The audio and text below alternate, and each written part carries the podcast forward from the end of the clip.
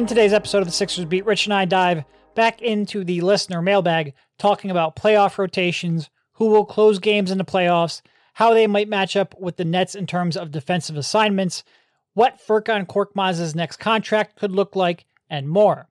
If you're not already an Athletic subscriber, head on over to theathletic.com slash sixersbeat. You can get a discounted subscription. We get credit for sending you. It's a win-win.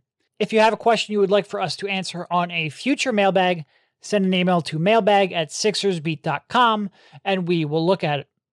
Enjoy the podcast.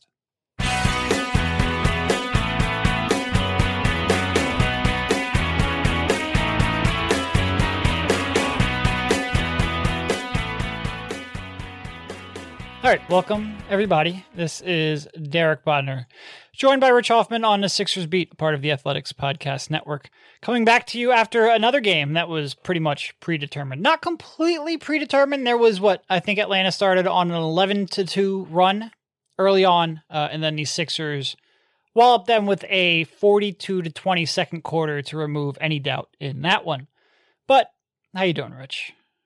I'm great. I uh I thought early on that it wasn't going to be a 30 point win. It was. I, it was. They didn't actually win by 30, but it, it was pretty much a 30 point win. It was, I mean, honestly, for taking a pretty good punch from Atlanta starters and a, a very good Trae Young scoring game was not that close. No. And they, I'm sorry, too. The one thing, when they went small at the end of the second quarter, I mean, they, the Sixers just ate that alive. Yeah. Yeah and they, they sort of went small a little bit out of necessity because of foul trouble. Uh, but they had they had no chance. And Embiid and Simmons, it was it was funny because at the beginning the Sixer starters got outplayed, and then the bench came in, did a good job, and I thought the bench was key in two stretches of that game. You know, sort of the second half of that first quarter to sort of regain control of the game, and then also then late in the third, early in the fourth to make sure that the starters didn't have to come back out. And now, granted, in that second instance, they were granted a 23 or a 25 point lead, something in that range. So it wasn't exactly the toughest assignment in the world, but they accomplished the feat, kept these starters' minutes low, and that was that was big. But yeah, the Sixers didn't come out great. Uh, regrouped pretty quickly, walloped them there in a in a big way, and I mean, we haven't had a competitive game in a long time. You said that wasn't wasn't a 30 point game. Technically wasn't. It was a 22 point win. It could have been a 30 if the Sixers cared. Uh, I don't know how many of these games we're going to see high leverage minutes of, but we are at least seeing winning basketball. Yeah. The uh, and to the bench's credit, they were the ones who turned the game around in the first half and you you know, you see Atlanta a team that again, they got Trae back and he was very good in that game, honestly. I mean, the Sixers did a good job of taking his passing away, I thought, for the most part, and sticking to shooters and you know, he, he got a couple lobs, but but he, he definitely did a good job as a scorer in the mid range and, and he made some threes. Um, but you could see when they got to their bench, like not a very good Lou Williams game. And the Sixers, you know, they go from having nobody available to wow, entire the team. entire team's healthy. Yeah. And guess what? They're going to win a lot of games when uh when that happens. It uh I, I got a kick out of Embiid has this ritual at the end of games. You know it's over when he does two things. He unties his shoes, he makes a big deal about that, and he goes from the cool down area behind the basket and he plops right next to uh, Sam Cassell in his assigned seat on the bench. You know that that's when he is officially saying, all right, I'm not going back in the game. And that was after, I think Dwight Howard's fourth and one of the game. He didn't, he didn't make all the three point plays because he didn't make the free throws, but he got fouled and made the basket four times, I think. Uh, Onyeka Okongwu, who I can't really say he's one of those rookies who, uh, I liked coming into the draft. I can't say I've watched him a ton this year. I know he's battled some injuries. Did not have, uh, the, uh, the requisite strength to, to deal with Dwight down yeah. low. Yeah, no, and, and and for as much credit as the bench gets, and they get a lot of credit for that game. You know, the Sixers when the Sixers starters came back in, in that second quarter, that was one of the best stretches of Ben Simmons uh, that we've seen in quite a while. And Ben's been playing good since coming back, but that was an exceptional stretch on both ends of the court. Uh, Embiid had a, a, a real big second quarter. The starters then took it to them in the second quarter. Real good all around game. Like you said, a big game from Dwight off the bench, 19 and 11. The bench group as a whole played well. Uh, the Sixers starters Well, you didn't get maybe the shooting from uh, from your role players. The Sixers stars played well in their relatively limited minutes. Um, looking at the minute totals now, Curry and Harris both just under 24 minutes, Embiid under 25, and Simmons Hmm. they pushed him all the way to almost 27 minutes in that one. They Um, were they were blowing them out, and they weren't even making threes for most of the night. I know Yeah. Korkmaz and Milton made a couple at the end to make it a more respectable total, but they were sub thirty percent, and they were up twenty five points, just battering them in the uh, in the paint. both teams shot an identical 10 for 28 from three point range, which is uh, interesting. Um, all right, but I don't really have. I, I, I'd love to talk about some of these games, and some of these games could have been interesting because you had a, a two game series with Milwaukee, you had a two game series with Atlanta. Theoretically, those present more interesting opportunities to analyze a game because you have adjustments. But when the lineups fluctuate as much as they do, we're not comparing apples to apples. Anyway, the, the Hawks didn't play in that first game, as far as I'm concerned. Like the Sixers didn't play in the second Milwaukee game. It's just it's the way the season's been. The only thing that would have made that game interesting was if they played outside in the wind. Yes, Do you think it was a windy freaking day. Yeah, if the NBA had to play outside, you know, obviously you can't play in the rain. but we've done that in college a couple of times. Yeah, Sure. If the NBA had to do that, yeah, because you're right. They they used to play on Aircraft mil- carrier. military aircraft Yeah. carriers. Yeah. Uh, I think the Sixers have a championship by now. Oh yeah, because you you normally you you take away shooting a little bit. Um, yeah, I think Yeah. that Horford move last year is the beginning of a dynasty. And we're about, on out, outdoor NBA basketball. We'll uh, we'll we'll, we'll let. Adam know. We'll let Adam know. Uh, since since we let him ins- install a Colangelo, he owes us a favor anyway. Anyway, moving on to the mailbag, which will be the majority of this podcast, because we are getting down to the end of the season. I think the sort of projecting ahead is a little more interesting anyway, even in a normal season, and this is far from a normal season, so it is even more so the case. So let's uh we'll start off with the most immediate one, which is coming up here. This one from Nolan. What would be the best outcome of the Nets Bucks mini series? Would it be a split? it would either be a split or the Bucks winning both. Yeah. So right now the Nets are a half game up on the Sixers. Both teams have 21 losses on the season. The Sixers, of course, have that tiebreaker. The Bucks are 3 games back from the Sixers with the Bucks having that tiebreaker. And we're talking about what there is 9 games left for the Sixers to play, to play. We are getting close enough where I'm almost tempted to say let Milwaukee I think it's take I think it's the Bucks winning both. I don't think the Sixers are going to lose three times. No, that, that that's exactly right. And the Sixers, uh, Milwaukee has three more losses than the Sixers do. That means the Sixers would have to lose three games, even and, and Milwaukee went out. Which Milwaukee winning out isn't completely impossible if they win these two games. Once they get past uh, Brooklyn, they have a real easy schedule down the stretch, assuming Giannis comes back from that ankle injury. Um, so there is a minor risk in Milwaukee winning out if they win both of these games. It's a minor risk. I don't think the Sixers are losing three games anyway. So yeah, give me a Milwaukee sweep. Uh, that will give the Sixers the leg up, especially if if if Brooklyn drops two. You end and I think the second Milwaukee Brooklyn game is on Monday. If at Monday you are a game and a half, two games up on the Nets with the tiebreaker, you're in a real good spot. And you're getting back to the point where you might be able to rest Joe a game or two at the end there. Um, that 0 4 week might not end up costing you, which is pretty stunning. Pretty. There have been some surprising results here. I mean, Milwaukee losing to Houston just completely randomly. Um, Kevin Porter. yeah. There's been some surprising results here that have come to the Sixers' uh, benefit. And this is where you give the Sixers credit. Like, we might complain about the junk schedule they're playing here and the fact that they're winning every night. What was it? Three games by 97 points. Uh, they, they won by the last three. We might complain about that. And it is tough analytically to, I mean, you're just not measuring them against anything. You're not even measuring them against real NBA teams at this point, much less a playoff caliber team. But to their credit, they're taking care of business, whereas some other teams are not. As you all know by now, we've teamed up with BetMGM this season. We'll be using the BetMGM lines to make all our picks, and we'll have special offers for our listeners each week. If you haven't signed up for BetMGM yet, use the bonus code TA Basketball, and you'll get a one-year subscription to the Athletic, plus up to a $1,000 first bet offer on your first wager with BetMGM. Here's how it works. Download the BetMGM app and sign up using bonus code TA Basketball. Make your first deposit of at least $10. Place your first bet on any game. Claim your voucher for a one year subscription to The Athletic. 21 plus to wager. Visit BetMGM.com for terms and conditions. U.S. promotional offers not available in D.C., Nevada, New York, and Ontario. Gambling problem? Call 1-800-GAMBLER. In Colorado, D.C., Illinois, Indiana, Louisiana, Maryland, Massachusetts, New Jersey, Ohio, Pennsylvania, Tennessee, Virginia, West Virginia, and Wyoming. Call 1-877-8-HOPE-NY or text HOPE-NY. Call 1-800-NEXT-STEP in Arizona, 1-800-522-4700 in Kansas and Nevada, 1-800-327-5050 in Massachusetts, 1-800-BETS-OFF in Iowa, 1-800-270-7117 for confidential help in Michigan. In partnership with Kansas Crossing Casino and Hotel. In Ontario, if you have questions or concerns about your gambling or someone else close to you, please contact ConnexOntario at 1-866-531-2600 to speak to an advisor free of charge. Sports betting is void in Georgia, Hawaii, and Utah, and other states where prohibited. Promotional offers not available in Nevada and New York. Don't forget, if you haven't signed up for BetMGM yet, use the bonus code TA Basketball and you'll get a one year subscription to The Athletic, plus up to a $1,000 first bet offer on your first wager. Yeah, we're not judging them on, okay, how is this team looking for a playoff series for the most part?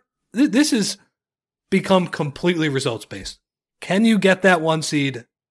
Then we can talk about what you're, I mean, we obviously do talk about what they're going to look like in the playoffs because, hey, you know, these games kind of stink, but for the most part, just win, baby. And that's, uh, that's what they uh, are doing right now. I, uh, yeah, I think the more think about it, yeah, two, two bucks wins would, man, I don't know if they're going to lose twice. I know they have a tough flying back to back this week, but I don't know, man. This, I do Yeah. not see too many more lo- I, losses in this. Yep. No, of the, games. that that that stretch. Uh, there's a travel concern in there, and then there is the Miami concern at the end. Other than that, they should take care of business. So I am leaning towards um, Milwaukee sweeping that. But really, any outcome benefits the Sixers.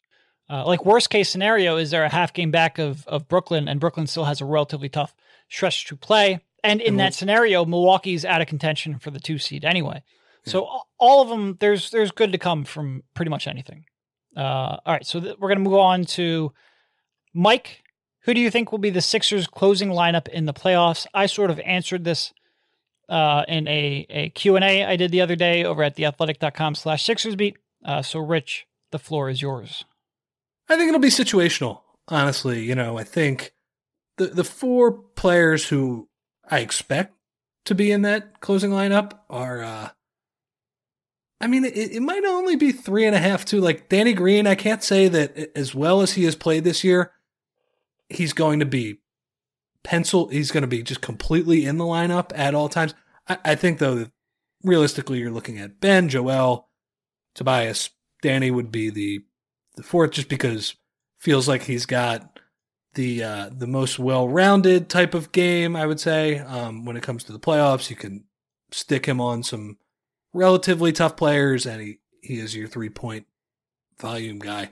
Um, if you made me pick a five, I think it would be those four, and George Hill would Yeah. be the primary one. But like, let's be honest here. If Seth Curry is bombing away from three and there's a place you can hide him, he could certainly be in that matchup. And then he's probably second on the reserve list. And if you need defense and Matisse is figuring out a way to, uh, you know, do the uh, credit to uh, Mike O'Connor, the, the Bruce Brown cuts and, you know, some of the, I would say, garbage offense he got last night. And I mean that in a very Yeah. positive way. Like yeah. just cleaning up the the trash, getting the the scraps and cutting and doing all of the figurative dirty work that uh that is kind of required of him. Um plus, you know, just making threes as well.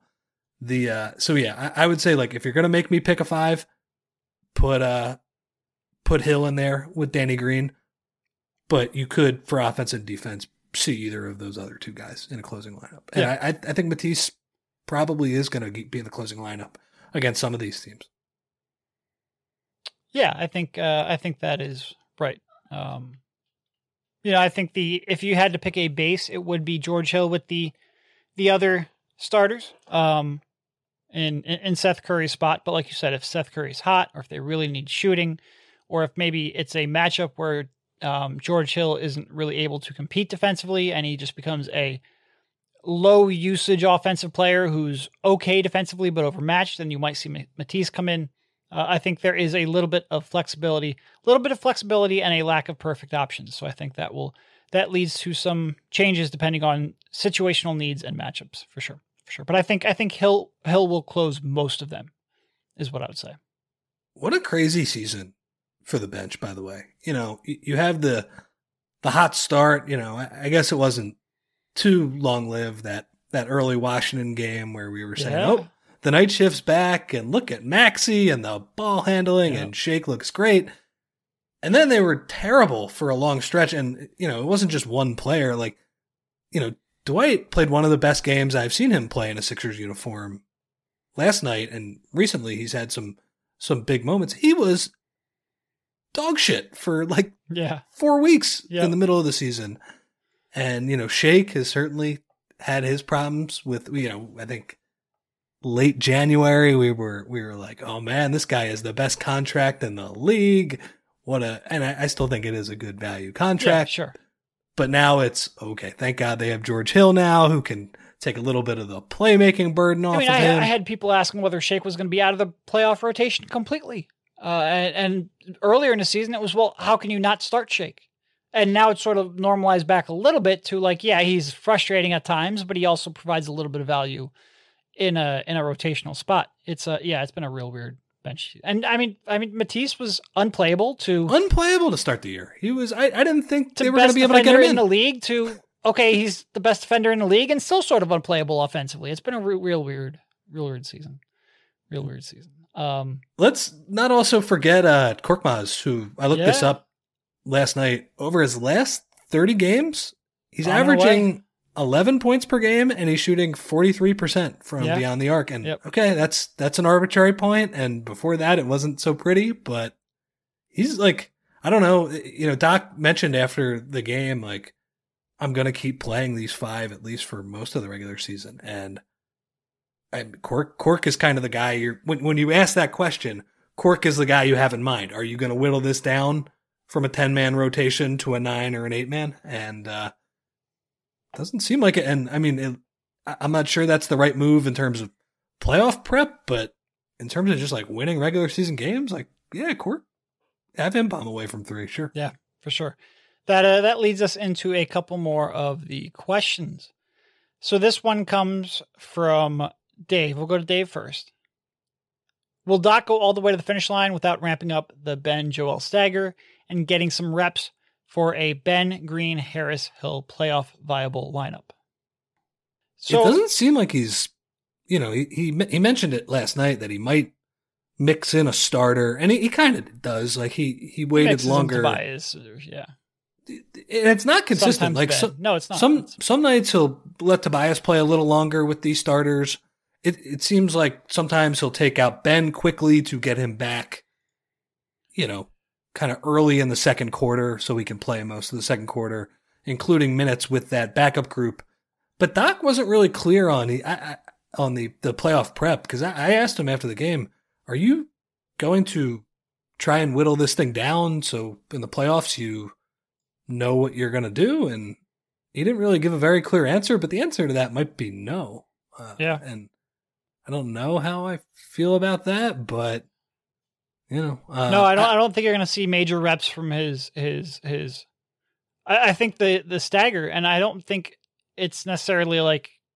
I don't think we're guaranteed to see a major Ben Joel stagger, um, to cover No. up the, you know, ten to fifteen minutes per game that that Joe's out. I don't think Ben's going to be on the floor for every one of those minutes. And if you look at the numbers, and the numbers, of course, uh, we've cited these before, but in 275 possessions with Simmons without any of the other four starters. The Sixers have a negative 9.6. And 360 possessions with Tobias and none of the other starters. The Sixers have a plus 6.0. Now, that plus 6.0 is fueled heavily by not what you would expect, by a very good defense. The Ben with no starters lineup is better than offensively than the Tobias with no starters lineup.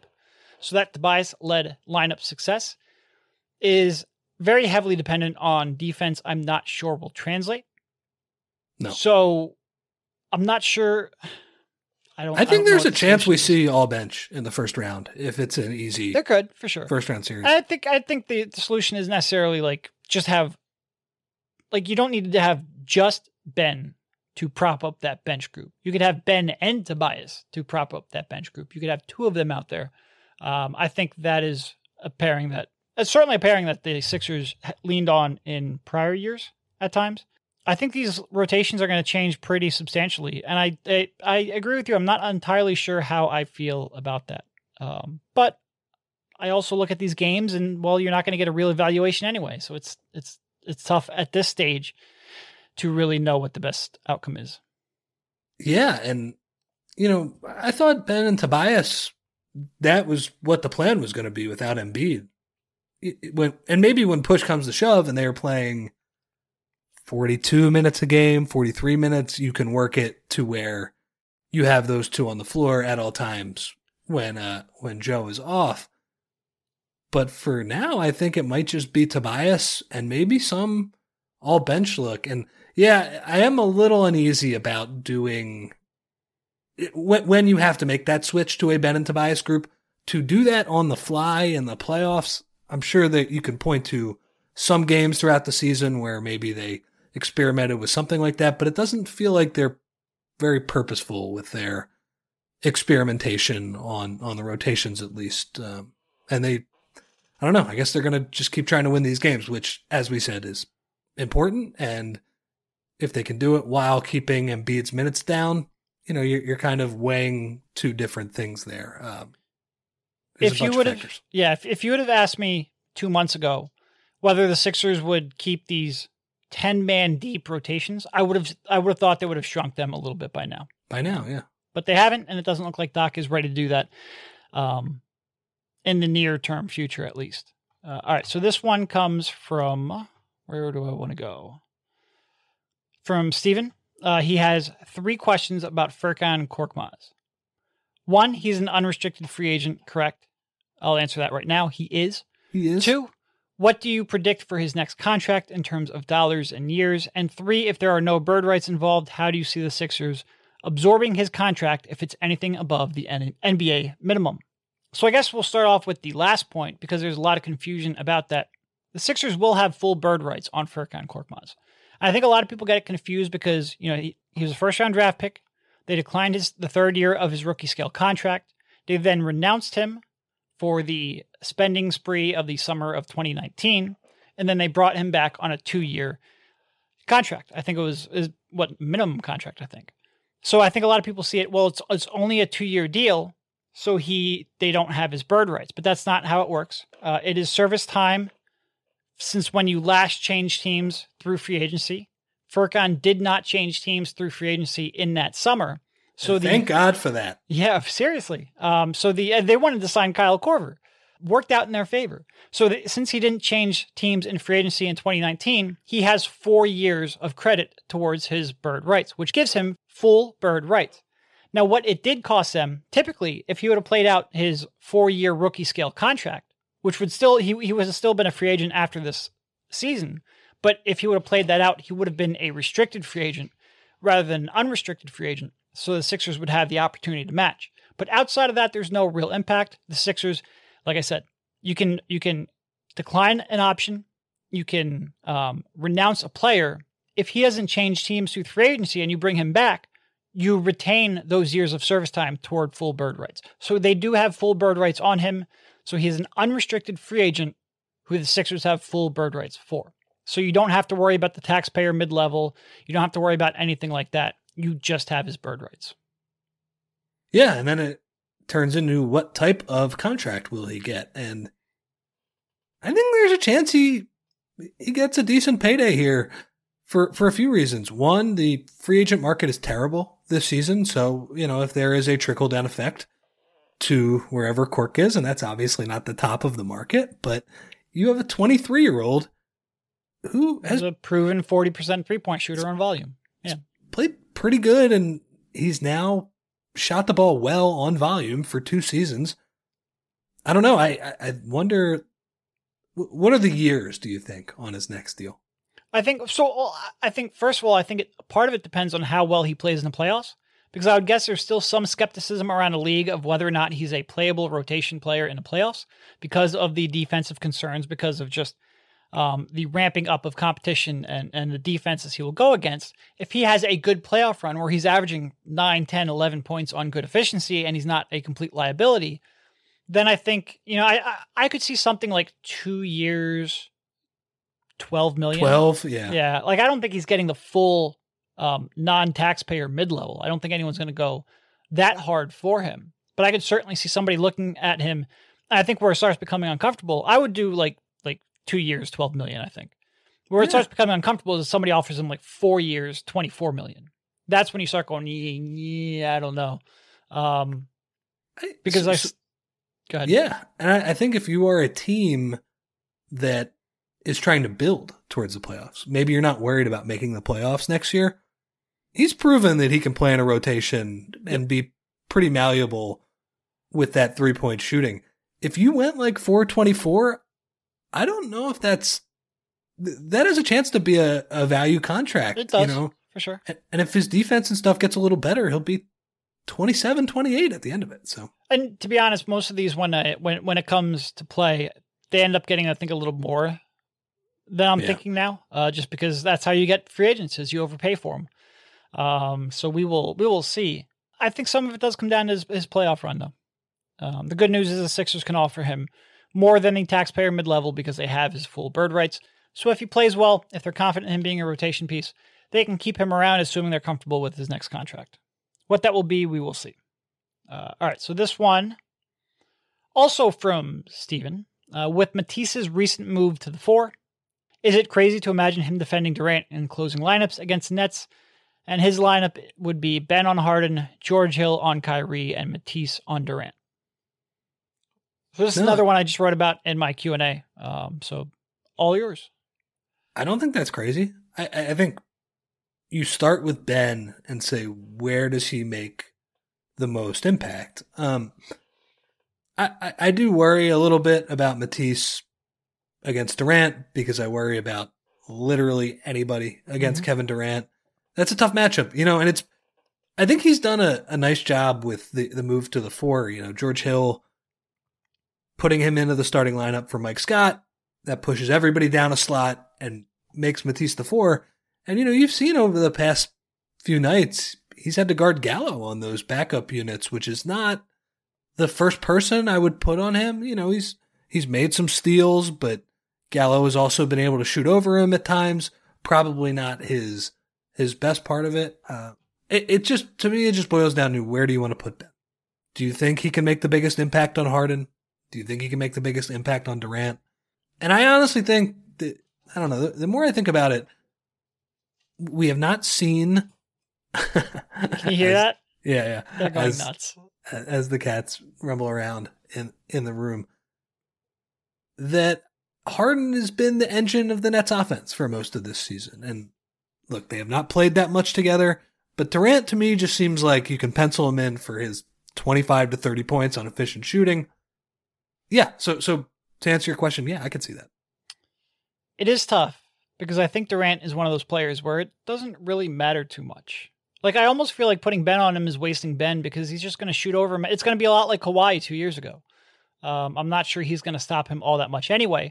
Whereas I think he can at least disrupt Harden a little bit, and also disrupting Harden a little bit takes them out of their offensive flow a little bit. And I'm gonna I'm gonna quantify or I'm gonna qualify everything I say with a little bit because they're so good. I don't know how much you can really disrupt them. You're just doing the best you can. That's yeah. what we're talking about. but I think I think I, I think what you do is you put Ben on Harden because I think if you can frustrate Harden, it'll take them out of more of their offense. And I think you put Matisse. Honestly, I probably put Matisse on um, Kyrie because again, he's such a a dynamic pick and roll or off the dribble player. Get a little bit of length on him. Uh, maybe he can disrupt him a little bit. And then with Durant, you just sort of like live with whatever he does because I think he's going to do it no matter who's guarding him. Let's but say it. And- Tobias, Tobias is what you're, you're thinking. In the starting lineup just because he's bigger. It's really just because he's bigger and taller than Danny Green. Um, a little bit of Danny Green, that's not going to work out well. We've seen that, but you know, I it, it it's just it's it's tough. And look, I wouldn't have such a defeatist attitude about defending Durant if they didn't also have Harden and Kyrie. Uh, I would then say, yeah, throw Ben on him and see how he does. He's probably going to shoot over him and score efficiently anyway, and it's not going to be Ben's fault. But Ben's your best defender, put him on him. Um, but you do have two other elite, elite offensive players. And I think Ben has a better chance of being an impact defender on those two. It's a tough spot. It's a, I mean, that's why they're the favorites to win East. It's a tough spot. Yeah, I- I'm leaning towards Ben on uh, on Harden as well. I think uh, I think that's just about it. I don't want to. We don't want. I don't want to keep you too long because we just you just heard us talk for what what was it? I think that pod was released less than 24 hours ago, so we don't want to yab- jabber on too much. Uh, anything else you really uh, any any stray thoughts you had uh, here coming down the stretch? Did you see the video of Howie Roseman getting dissed in the in the draft room? No, I didn't. He was he got dissed by one of the older scouts, and for some reason, cameras were allowed in. So the wh- what was supposed to be like a live shot of him and Lurie Holding and, like 16 phones, which they love to do. and the group high fiving. Like there was one guy who was off in the corner who was just pissed with, I think it was a defensive tackle that they took. And anyway, I was watching that and thinking, man, I wish the Sixers some of their their moments throughout the years were uh Yeah, were broadcasts. You know, Like, yeah. Get like like like a video of Courtney Witte as Sam and his team are running the draft room. That could have been fun. Could have been fun. well, well, yeah, the the draft room, the first draft room where where he wasn't really in. Yeah, just- could have definitely been interesting. Could have been interesting. Uh, yeah, I'll have to I'll have to go check that out. I will have to go check that out. Um, yeah, it's about. I'm um, like I said, we just we just did a podcast a couple days ago, so we don't want to keep you too long. So quick out. Thank you, Rich, for jumping on, and we will talk to you soon. see you, man. We're driven by the search for better. But when it comes to hiring, the best way to search for a candidate isn't to search at all. Don't search, match with Indeed. Indeed is your matching and hiring platform with over 350 million global monthly visitors, according to Indeed data, and a matching engine that helps you find quality candidates fast. Leveraging over 140 million qualifications and preferences every day, Indeed's matching engine is constantly learning from your preferences. Join more than 3.5 million businesses worldwide that use Indeed to hire great talent fast. And listeners of this show will get a $75 sponsored job credit to get your jobs more visibility at Indeed.com slash BlueWire. Just go to Indeed.com slash BlueWire right now and support our show by saying you heard about Indeed on this podcast. Indeed.com slash BlueWire. Terms and conditions apply. Need to hire? You need Indeed.